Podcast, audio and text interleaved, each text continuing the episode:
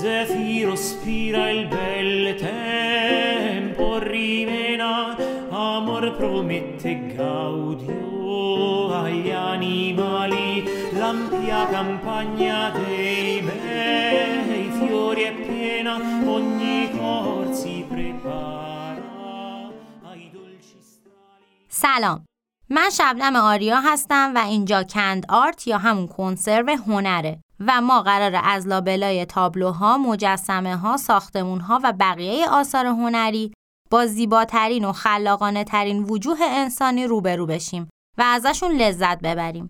پس با من همراه باشید.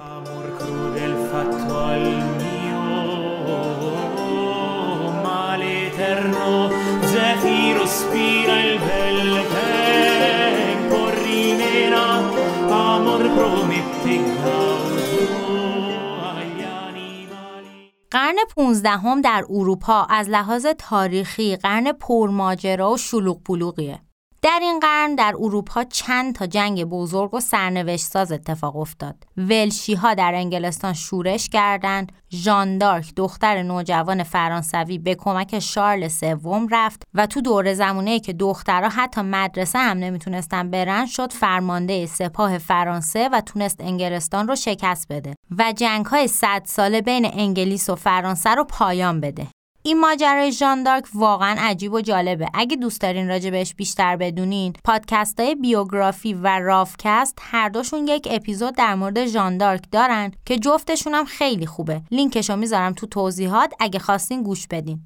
جنگای 100 ساله هم که در واقع 116 سال بود یک سلسله جنگهایی بود بین پادشاهی فرانسه و انگلیس برای تسلط بر تاج و تخت خیلی جالبه 116 سال این دوتا کشور با هم جنگیدن الان دارن با خوبی و خوشی در کنار هم زندگی می‌کنن بعد یک عده از ایرانی ها بعد از 1300 سال هنوز دست از سر عرب بر نداشتن و همه بدبختی های مملکت رو میندازن گردن عرب ها بی خیال داشتم قرن 15 رو می‌گفتم دستگاه چاپ توسط گوتنبرگ در همین قرن اختراع شد. امپراتوری بیزانس در همین قرن سقوط کرد. امپراتوری عثمانی در همین قرن تشکیل شد و کریستوف کلم در اواخر این قرن برای اولین بار پا بر سرزمین های قاره امریکا گذاشت که البته می‌دونیم که چند سال بعد این امریگو وسپوچی بود که فهمید جایی که کریستوف کلم کشف کرده دنیای جدیده که بعدها هم اسمش شد امریکا قرن 15 هم در ایران هم مصادف میشه با سلسله تیموریان اگه دوست دارید بدونید. در کنار تمام این تحولات و اتفاقات در اروپا، در فلورانس هنر با سرعت نور در حال تغییر و شکوفایی بود. و ما امروز می‌خوایم دوباره شال و کلاه کنیم بریم فلورانس و وسط این همه ماجرا و داستان بچسبیم به هنر و انقلاب هنری در فلورانس قرن 15 هم. Zefiro spira il bel tempo Amor promette gaudio agli animali L'ampia campagna dei bei fiori è piena Ogni cor si prepara ai dolci قبلا گفتیم که واژه رونسانس که از زمان جوتو در ایتالیا مصطلح شد به معنی نوزایی یا تجدید حیاته. در اون دوران وقتی مردم می‌خواستن شاعر یا هنرمندی رو ستایش کنن می‌گفتن آثار فلانی شبیه آثار هنرمندان باستانیه و جوتو رو هم به همین دلیل و به عنوان کسی که در راه احیای هنر واقعی که اون موقع منظور هنر باستانی بود گام برداشته ستایش می‌کردن. کلا ایتالیایی‌ها هیچ وقت یادشون نرفته بود که کشورشون در زمان روم باستان مرکز تمدن جهان بوده و از وقتی قبایل ژرمنی به امپراتوری روم حمله کردند و گوتها و واندالها در این حمله پیروز شدند روم انقدر افول کرد و داغون شد ایتالیایی ها همیشه به فکر یک رستاخیزی بودند که بتونن به شکوه و جلال گذشته برگردن. بنابراین با به وجود اومدن تفکر رونسانس و نوزایش قرون بین دوره کلاسیک و نوزایی رو قرون وسطا نامگذاری کردن که امروز هم به همین اسم رایجه. هنر این دوره رو هم به صورت تحقیرآمیزی گوتیک نامیدن چون ایتالیایی‌ها گوتها رو باعث و سقوط امپراتوری روم می‌دونستن و منظورشون از گوتیک هنر بربریت و توحش بود. همونطور که مثلا ما واژه وندالیسم رو برای تخریب اشیاء هنری به کار می‌بریم اما با توجه به چیزایی که ما امروز می‌دونیم و راجع بهشون هم در اپیزودهای قبلی حرف زدیم به این نتیجه می‌رسیم که این افکار و نامگذاری های ایتالیایی بیشتر زاده احساسات ناسیونالیستیشونه تا واقعیت و دیدیم که تجدید حیات هنر بعد از سالهای افول قرون وسطا به تدریج و از دل سبک گوتیک شکل گرفت و نچرالیسم یا طبیعتگرایی از دل همین سبک زاده شد. ولی رقابتی که ایتالیایی با گوتها داشتن باعث شد که یه دوره ای در طول قرون وسطا از قافله فرهنگ و هنر عقب بمونن و دیرتر از مردمان شمالی به قافله رشد و شکوفایی تدریجی هنر بپیوندن. و مدل تحولات در ایتالیا هم به همین دلیل با بقیه جاهای اروپا متفاوت شد و باز به خاطر همین عقب بودن دستاوردهای جوتو انقدر به نظرشون مهم و با عظمت بود و معتقد بودند که جوتو هنر با اصالت دوران باستان رو زنده کرده. ایتالیایی ها در قرن چهاردهم معتقد بودند که هنر و علم و فضیلت دوران کلاسیک به دست اقوام غیر متمدن شمالی نابود شده و اونها یعنی ایتالیایی ها وظیفه دارن برای احیای شکوه و جلال گذشته تلاش کنن یعنی یه وظیفه تاریخی برای خودشون قائل بودن این اعتماد به نفس و امیدواری به آینده در شهر تجاری و ثروتمند فلورانس یعنی شهر دانته و جوتو بیشتر از هر شهر دیگه‌ای به چشم می‌خورد و در فلورانس بود که در اوایل قرن 15 هم گروهی از هنرمندها آگاهانه برای آفرینش هنری جدید پا پیش گذاشتند. اساتیدی مثل برونلسکی و دوناتلو که در اپیزودهای قبل راجع بهشون حرف زدیم و گفتیم که اولین کسایی بودن که از فلورانس به روم سفر کردند و باقی مونده های روم باستان رو مطالعه و بررسی کردن در واقع پژوهش های سیستماتیکی رو شروع کردن که بتونه تکیهگاه اونها در تحقق نوزایش هنر باشه. ولی اینکه ما فکر کنیم پژوهش های هنری یونان و روم باعث نوزایش یا رونسانس شد اشتباهه. قضیه کلا برعکسه. یعنی هنرمندا انقدر برای احیای هنر باستان اشتیاق داشتن و احساس وظیفه می‌کردن که برای تحقق این آرمانشون به بازمانده های روم باستان، طبیعت، علم و هر چیزی که می‌تونست کمکشون کنه رو آوردن. در همین راستا فلورانس در قرن 15 هم سردمدار نوزایی و رنسانس شد. جان ادینگتون سایمنز مورخ و کارشناس رنسانس در قرن 19 هم در مورد فلورانس گفته در هیچ شهری بجز آتن در دوران باستان تمامی اهالی تا این حد مثل اهالی فلورانس تحت تاثیر اندیشه ها نبودند. طبیعتی چنین روشنفکرانه و ادراکی چنین تیزیاب نداشتند و همچون ایشان باهوش و ظریف نبودند. پیشگامی فلورانسی ها در ادبیات، هنرهای زیبا، حقوق، حکمت، علم و فلسفه در سرتاسر سر ایتالیا زبانزد مردم بود. قرن 15 هم نقطه اوج تکامل فلورانسیا بود. فلورانسیا مثل آتنی ها فرهنگی و پیروزی کردند که زیربنا و پشتیبان عمده اون یه ثروت هنگفت بود. ولی در فلورانس برعکس آتن این ثروت در دست چند تا خانواده بود که بین اون چند تا خانواده خانواده مدیچی که در سرتاسر سر اروپا بانکدار بودند با سخاوت و دست و دلبازی زیاد به حمایت از فرهنگ و هنر پرداختند تا جایی که واژه مدیچی تا به امروز هم به معنی حامی سخاوتمند هنرهای زیبا به کار میره تاریخ فلورانس برای چند صد سال مساوی با تاریخ خانواده مدیچیه. قبلا هم در اپیزود دو تعریف کردیم که جووانی د مدیچی در اوایل قرن 15 هم پایه های قدرت و ثروت خاندان مدیچی رو محکم کرد. پسرش کوزیمو د مدیچی که فلورانسی ها اسم پدر سرزمین فلورانس رو براش انتخاب کردن با کارهاش احترام و وفاداری مردم فلورانس رو نسبت به اشراف و صاحب امتیازها برانگیخت و به پشتوانه همین احترام و وفاداری مردم خونواده مدیچی بعدها و کم کم تبدیل شدن به دیکتاتورهای آگاه و خردمندی که قدرت و استبدادشون رو پشت پرده ای از خیرخواهی مخفی می‌کردن. به ندرت می‌شد هنرمند، فیلسوف یا اومانیستی رو پیدا کرد که تحت حمایت مدیچیان نباشه.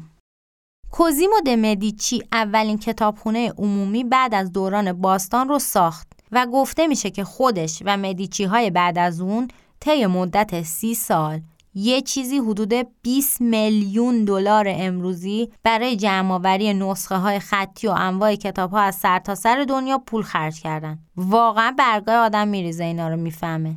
یعنی می‌خوام بگم که پشت تشکیلات اومانیستی دوره رونسانس یه همچین قدرت مالی بزرگی بوده. با اینکه مدیچیا در سرمایه گذاری خیلی نکته سنج و حساس بودن ولی در زمینه های هنری و فرهنگی هیچ حساسیت و خصاصتی نشون نمی‌دادن. و کوزیمو رسما اعلام کرده بود که کارای خیرشون نه در راه رضای خدا بلکه برای جاودانه کردن اسمش در تاریخ انجام میده. و خب می‌بینیم که به هدفش هم رسیده دوستمون. البته اون واقعا عاشق علم و ادب بود و در سالهای آخر عمرش آثار افلاطون رو مطالعه می‌کرد و برای مارسیلیو فیچینو مربی نو افلاطونی اون دوران در یک نامه ای می نویسه که من چیزی جز شناخت بهترین راه خوشبختی آرزو ندارم. لورنزوی بزرگ نوه کوزیمو همونطور که از اسمش معلومه در راه شکوه و عظمت فلورانس تلاشای زیادی کرد. اون که خودش هم شاعر و ادیب بود کتابخونه کوزیمو رو گسترش داد. آکادمی فلسفه افلاطون رو تأسیس کرد و کلی پول برای ساخت ساختمونهای زیبا در شهر فلورانس خرج کرد و جشنها و نمایش های زیادی رو در فلورانس برگزار می‌کرد. فارغ از اینکه نیتش برای انجام این کارا چی بود این کاراش باعث شد شهر فلورانس به یک شهر زیبا و مرکز هنرهای مهم اون دوره تبدیل بشه و اصلا مرگ لورنزو در سال 1492 میلادی پایان عصر طلایی فلورانس شد.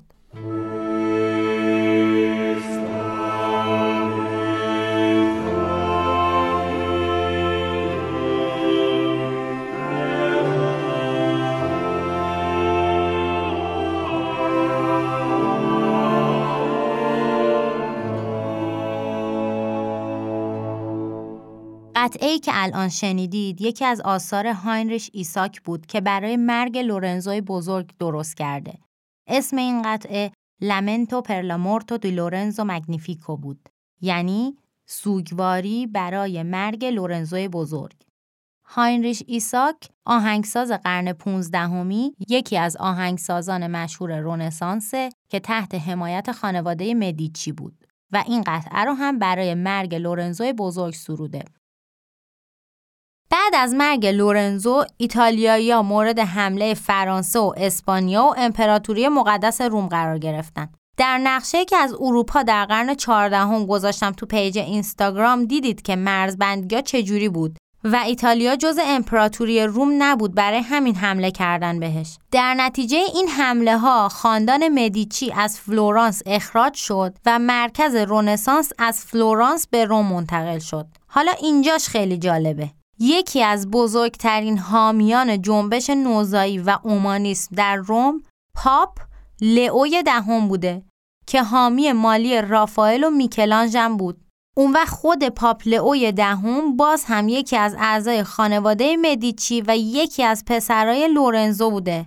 یعنی بازم مدیچیا باعث شدن روم بشه مرکز رونسانس اصلا تا اون موقع در تاریخ جهان هیچ خونواده ای نتونسته بودن اینجور پیوند محکمی با یه انقلاب بزرگ فرهنگی برقرار کنن. واقعا اینجا جا داره همه با هم بگیم پروردگارا به ملت شریف ایران یک خانواده مدیچی عطا بفرما. درباره خانواده مدیچی بدون اقراق میشه گفت که اونا تأمین کنندگان هزینه های مالی رونسانس بودن. اسپانسر این اپیزود کنسرو هنر شرکت کاسپیان خودرو هست که تولید کننده خودروهای سنگین در ایران هستند. مدیران این شرکت به فرهنگ و هنر علاقه مندن و در راستای مسئولیت اجتماعیشون تصمیم گرفتن از پادکست ما حمایت کنن. امیدوارم همه کسایی که ثروت و سرمایه در اختیار دارن با شنیدن این پادکست از خانواده مدیچی الهام بگیرن و از هنر و فرهنگ بیشتر حمایت کنن.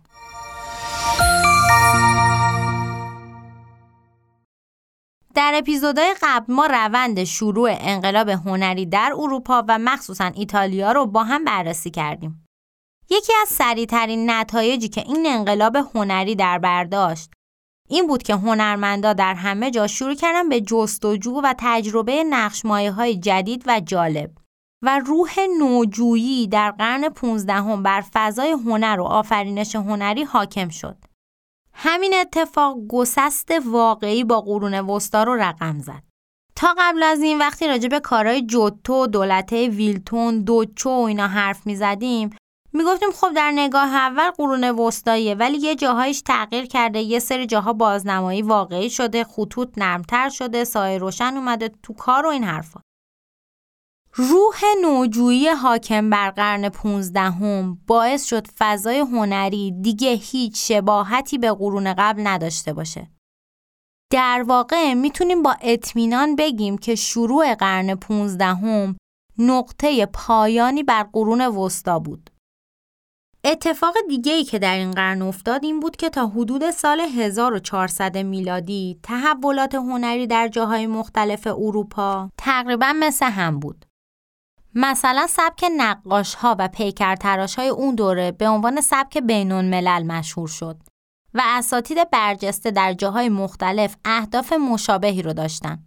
درسته که یه سری تفاوتهایی در گرایششون وجود داشت حالا بسته به ملیت و سابقه فرهنگی و منطقهشون ولی اهداف یکی بود. کم کم از این دوره به بعد یه تحولاتی ایجاد شد. یعنی با گسترش شهرها و ازدیاد جمعیت شهروندا و بازرگانا اهمیت شهروندی و بازرگانی بیشتر از اهمیت بارونها و فئودالها شد. این شهروندا و بازرگانا یه جورایی تعصب داشتن به شهرشون و در برابر مهاجما با هم متحد می شدن. توی این دوره بود که شهرها اهمیت پیدا کردن.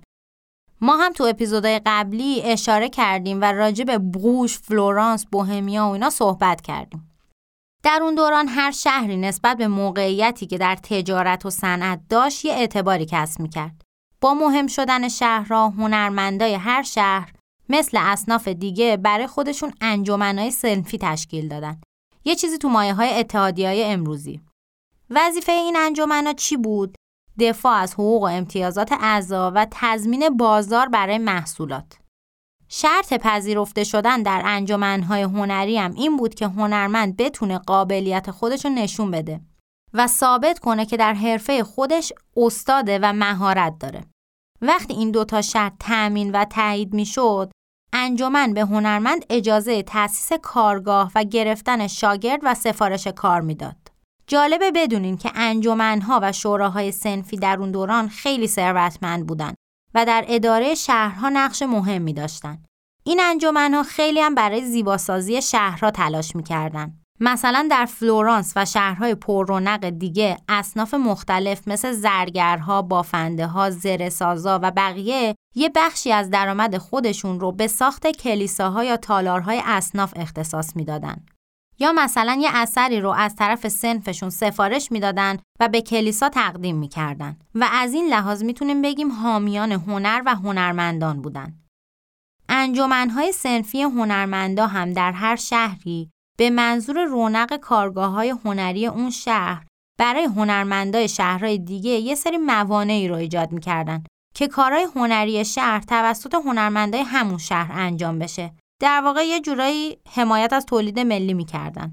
بنابراین فضا طوری شد که فقط و فقط هنرمنده خیلی معروف و بزرگ می‌تونستن هر شهری که می‌خوان کار بگیرن و اعتبارشون انقدر زیاد بود که در شهرهای مختلف مردم دوست داشتن اون هنرمند تو شهرشون یه اثری خلق کنه که اعتبار شهر بره بالا. مثل میکلانج و داوینچی و رافائل و اساتید دیگه. بقیه باید تو شهر خودشون کار می‌کردن. همه این اتفاقا یه تاثیر عمده روی هنر گذاشت و اونم این بود که تقریبا می‌تونیم بگیم سبک بینون ملل آخرین سبک همگانی در کشورهای اروپایی بود و از قرن 15 هم ما شاهد ظهور مکاتب مختلف در شهرهای مختلف هستیم. از اینجا به بعد هر شهری مکتب نقاشی خودشو داره. البته این کلمه مکتب یا مدرسه یه ذره گمراه کننده است. چون در اون دوران مکتب یا مدرسه هنر یا هنرسرایی وجود نداشت که مثلا شاگردا برن اونجا رشته های هنری رو یاد بگیرن. اگه یه پسر جوون دقت کنید گفتم پسر جوون چون دختران نمی‌تونستن برن نقاشی یاد بگیرن هنوز. اگه یه پسری می‌خواست نقاش بشه باباش از بچگی میبردش پیش یکی از استادای هنری شهر. بعد اون بچه مثل شاگرد سرخونه میموند پیش استاد. و شروع می‌کرد به انجام کارهای کوچیک و خوردریز استاد. مثلا رنگ درست می‌کرد کارگاه و تمیز می‌کرد بوم یا لوهای چوبی رو آماده می‌کرد. تا زمانی که بعد از چند سال استاد مثلا یه میله پرچم می‌داد بهش رنگ کنه. اگه اونو خوب انجام می‌داد کم کم قسمت های بیشتری رو بهش می‌داد. مثلا یه قسمت های فرعی از تابلو یا یه پس زمینه چیزی. بعد از چندین سال اگه خیلی از خودش جنم و استعداد نشون می‌داد یاد می‌گرفت چجوری مثل استادش کار کنه.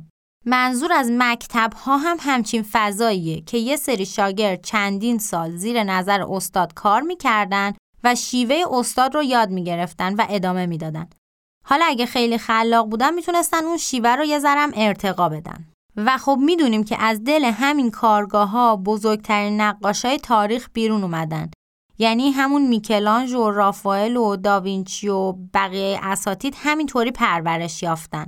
این شیوه اساتید مختلف شد مکتبشون و الان که بعد از 600 سال به آثار اون دوران نگاه می‌کنیم می‌تونیم تشخیص بدیم که هر اثر مال چه شهریه. البته الان نمی‌تونیم تشخیص بدیم ولی این پادکست رو اگه با دقت گوش بدیم و پستای اینستاگرامش رو هم با دقت نگاه کنیم چند وقت دیگه به حول و قوه الهی می‌تونیم تشخیص بدیم که یه اثر مال فلورانس یا دیژون یا بروژ یا کل و الاخر امروز تمرکز ما روی فلورانسه. گفتیم که اساتیدی مثل برونلسکی و دوناتلو رفتن تحقیقات کردن و یه چارچوبی رو برای خلق آثار هنری معین کردن. هنرمندای بعدی که می‌خواستن کار اینا رو ادامه بدن برعکس چیزی که به نظر میاد کارشون راحت نبود.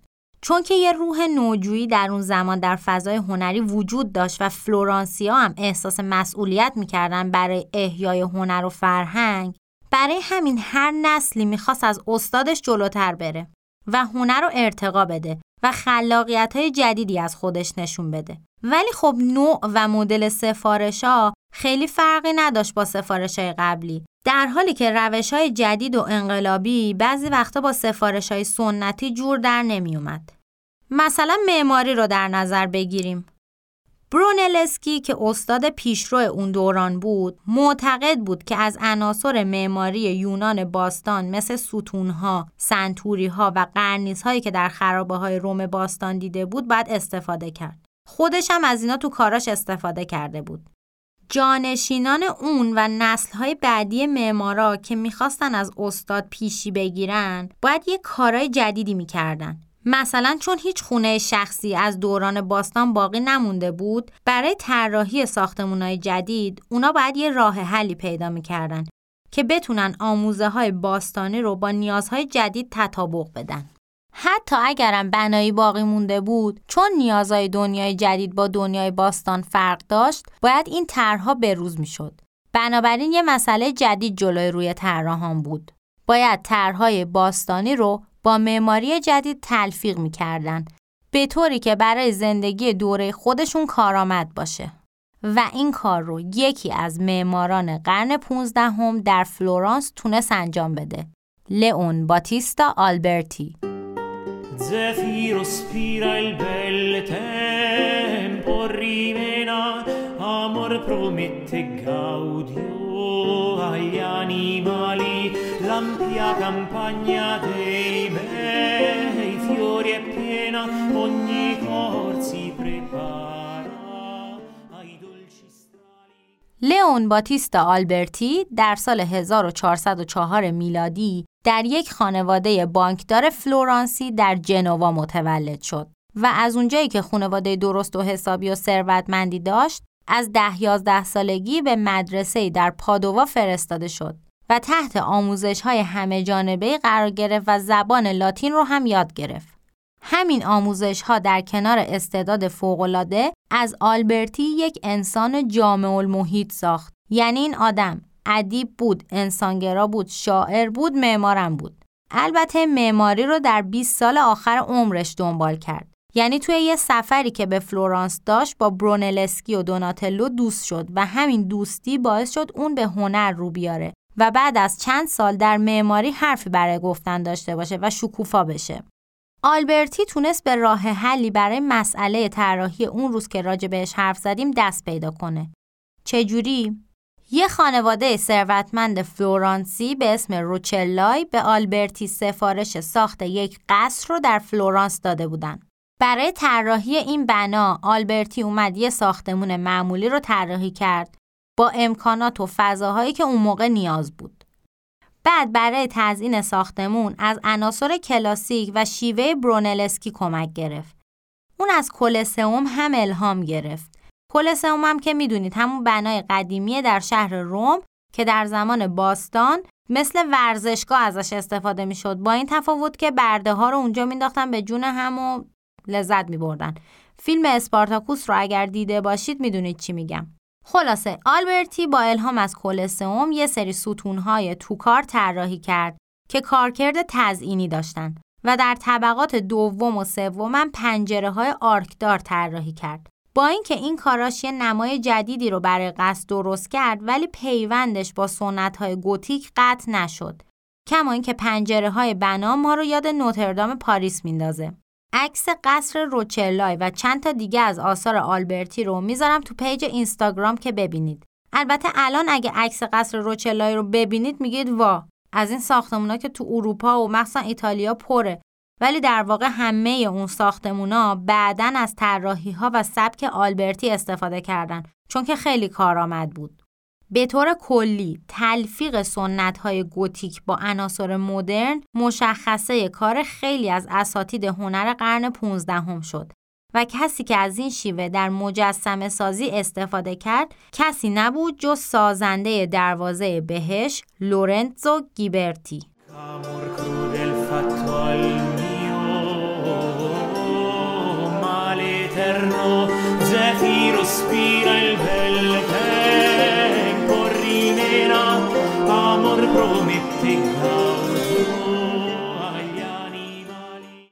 راجع گیبرتی ما در اپیزود چهار یکم توضیح دادیم. الان می‌خوام یکم راجع به سبک کارش توضیح بدم و برم سراغ دوناتلو چون که واقعا کلی حرف راجع به دوناتلو داریم که نزدیم. می‌دونیم که گیبرتی پیکر تراش و مجسم ساز بود و رقیب سرسخت برونلسکی. اما چرا این آدم انقدر مهمه؟ برای اینکه معمولا جنبش های هنری، فرهنگی، اجتماعی اینطوریه که یک گروه با جسارت میان اون اول یه خلاقیتی به خرج میدن و همه رو انگشت به دهن می‌ذارن که در اینجا ما می‌تونیم به جوتو برونلسکی و دوناتلو اشاره کنیم. حالا چند دقیقه دیگه راجع به دوناتلو هم توضیح میدم. گروه بعدی میان اون جنبش رو تعدیل می‌کنن. یعنی میان نگاه می‌کنن ببینن چه علمانهای سنتی کارکرد و زیبایی داره. اونا رو برمیدارن با آموزه های جدید تلفیق می‌کنن و اون مکتب رو متعادلتر و پخته تر می‌کنن. و بعد گروه های بعدی جنبش رو به اوج میرسونن. البته این چیزی که گفتم در مورد جنبش های موفقه ها یعنی مثلا اگر ما می‌بینیم توی ایران جنبش ها ام از هنری و فرهنگی و اجتماعی پا نمی‌گیره دلیلش اینه که یکی از این سه تا گروه کارشون رو درست انجام نمیدن. آلبرتی و گیبرتی در این دسته بندی جز گروه دومن.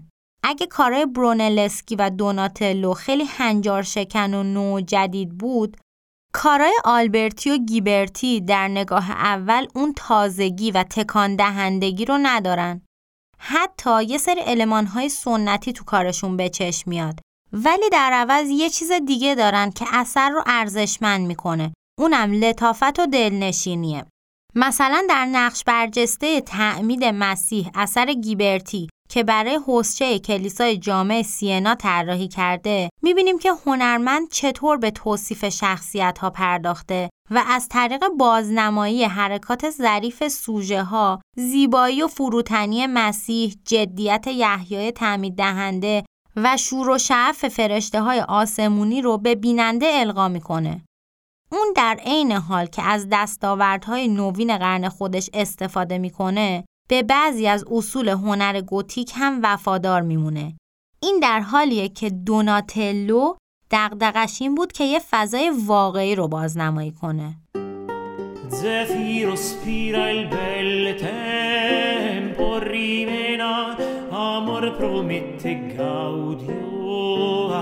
Animali l'ampia campagna dei bei fiori è piena ogni cor si prepara ai dolci strali دوناتلو که در اپیزود چهارم بهش اشاره کردیم یکی از بزرگترین هنرمندان رونسانسی در ایتالیا بود.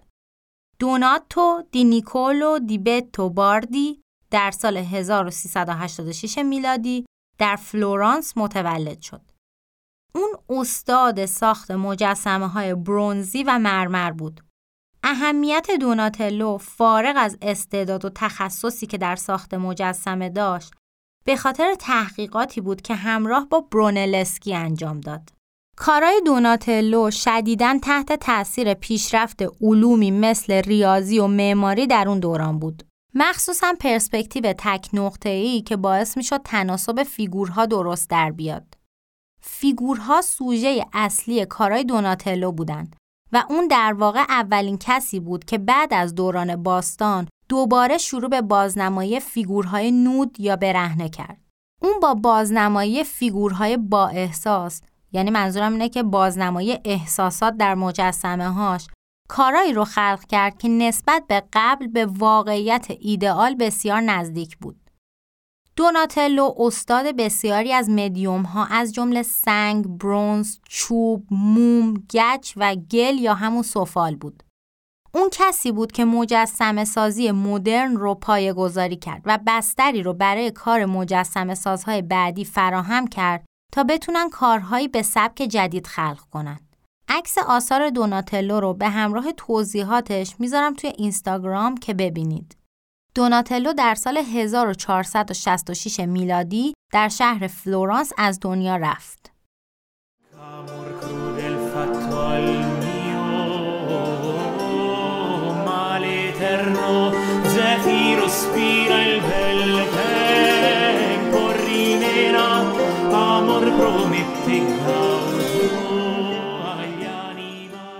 اپیزود هفت رو همینجا تموم می‌کنم. می‌خواستم راجع به مازاچو، فرانجلیکو و چند تا دیگه از اساتید فلورانسی هم صحبت کنم. اما دیگه خیلی اطلاعات زیاد می‌شد و احتمالا گوش دادنش سخت. چون تعداد قابل توجهی از شما به هم گفتین که حجم اطلاعات زیاده و سخته که بخواین توی یک اپیزود روی این همه اسم و اثر تمرکز کنین. منم برای اینکه فهم مطالب راحت تر بشه یه ذره سرعت بررسی رو آوردم پایین در عوض در طول هفته می‌خوام در اینستاگرام کارهای بیشتری از هنرمندا بذارم و اینکه چون اصلا این اپیزودا خب تا سالها در این فضا باقی میمونه کسایی که بعدا گوش میدن اینا رو می‌تونن با توجه به نیازهاشون هر وقت خواستن هر چند تا اپیزود که خواستن رو گوش بدن در این اپیزود ما شروع کردیم به بررسی فضای هنری فلورانس در قرن 15 هم به عنوان مهد رونسانس. قبلا هم راجع به فلورانس و اساتیدی مثل برونلسکی حرف زده بودیم. در اپیزود بعد بیشتر به نقاشی می‌پردازیم و خواهیم دید که آموزه های برونلسکی و کشف فرمول ریاضی پرسپکتیو چطور نقاشی رو متحول کرد. موسیقی که در طول اپیزود شنیدید یکی از آثار بارتولومو تروبونچینو بود. شعر این اثر رو من به همراه ترجمه انگلیسیش از توی اینترنت پیدا کردم و متوجه شدم که یک آهنگ عاشقانه بسیار زیباست. بعدا رفتم راجع به خود آهنگساز تحقیق کردم دیدم که این آقا زنشو کشته و خب خیلی تعجب کردم. اما این آهنگ بسیار اثر زیبا و دلنشینیه و من لینک متن شعرش رو تو توضیحات پادکست می‌ذارم که اگه دوست داشتین برین و مطالعه کنین و لذت ببرین چون خیلی قشنگه. کلا اگر به مباحث مربوط به موسیقی علاقه دارین بهتون توصیه می‌کنم که پادکست صندوق رو حتما گوش کنین. لینک channel Castbox شون هم تو توضیحات اپیزود می‌ذارم. پادکست صندوق راجع به موسیقیه و تو هر اپیزودش راجع به یک موضوع مرتبط با موسیقی صحبت می‌کنه و اطلاعات خیلی خوبی رو بهتون میده. اجازه بدین در آخر یک درخواستی ازتون داشته باشم. ببینید دوستای عزیزم من برای هر اپیزود از این پادکست حدود 100 صفحه مطالعه می‌کنم. به اضافه کلی تحقیقات و ترجمه از دانشنامه بریتانیکا و سایت های معتبر دیگه. با توجه به تعداد شنونده هایی که در این مدت کم لطف کردن و به این پادکست گوش دادن که تا به امروز حدود ده هزار بار اپیزودها play شده و 2300 400 نفرم حدودا channel Castbox رو follow کردن. احساس می‌کنم استقبال از این پادکست خوب بوده. درخواستی که من از شما دارم اینه که یه ذره شنونده های فعالتری باشین. اگه انتقاد یا پیشنهادی دارین زیر اپیزودها و در قسمت کامنت بنویسید. راجب موضوعات نظر بدین اپیزودایی رو که دوست دارین لایک کنین توی اینستاگرام آثاری که می‌ذاریم رو نگاه کنید و ما رو به اطرافیانتون معرفی کنید. اگرم دوست دارید راجب یک اثر یا هنرمند خاص بیشتر بدونید بازم می‌تونید به هم بگین تا من در اینستاگرام راجع بهش توضیح بدم. اینطوری من از این حالت متکلم وحده‌ای در میام و یه فضا و جو هنری ایجاد میشه که می‌تونیم هممون چیزای بیشتری یاد بگیریم. هفته بعد شنونده های فعال تری باشین مراقب خودتون و قشنگیاتون هم باشین خدا جفیروس پیرا ایل 벨 تِم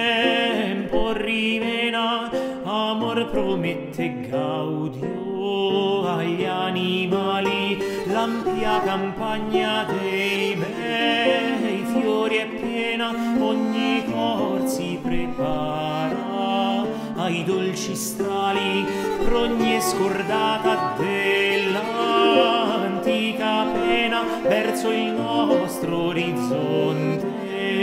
Spiega l'ali ognun vive contenti o me lamento c'amor m'ha fatto albergo di tormento c'amor m'ha fatto albergo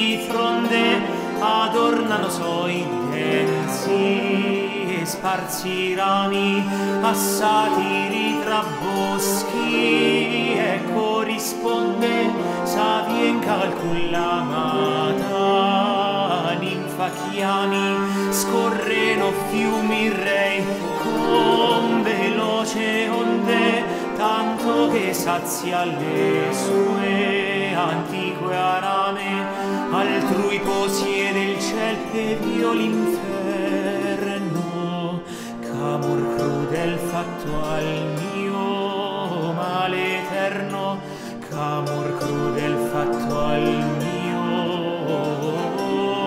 male eterno. Zefiro spira il bel tempo rimena amor promette gaudio agli animali l'ampia campagna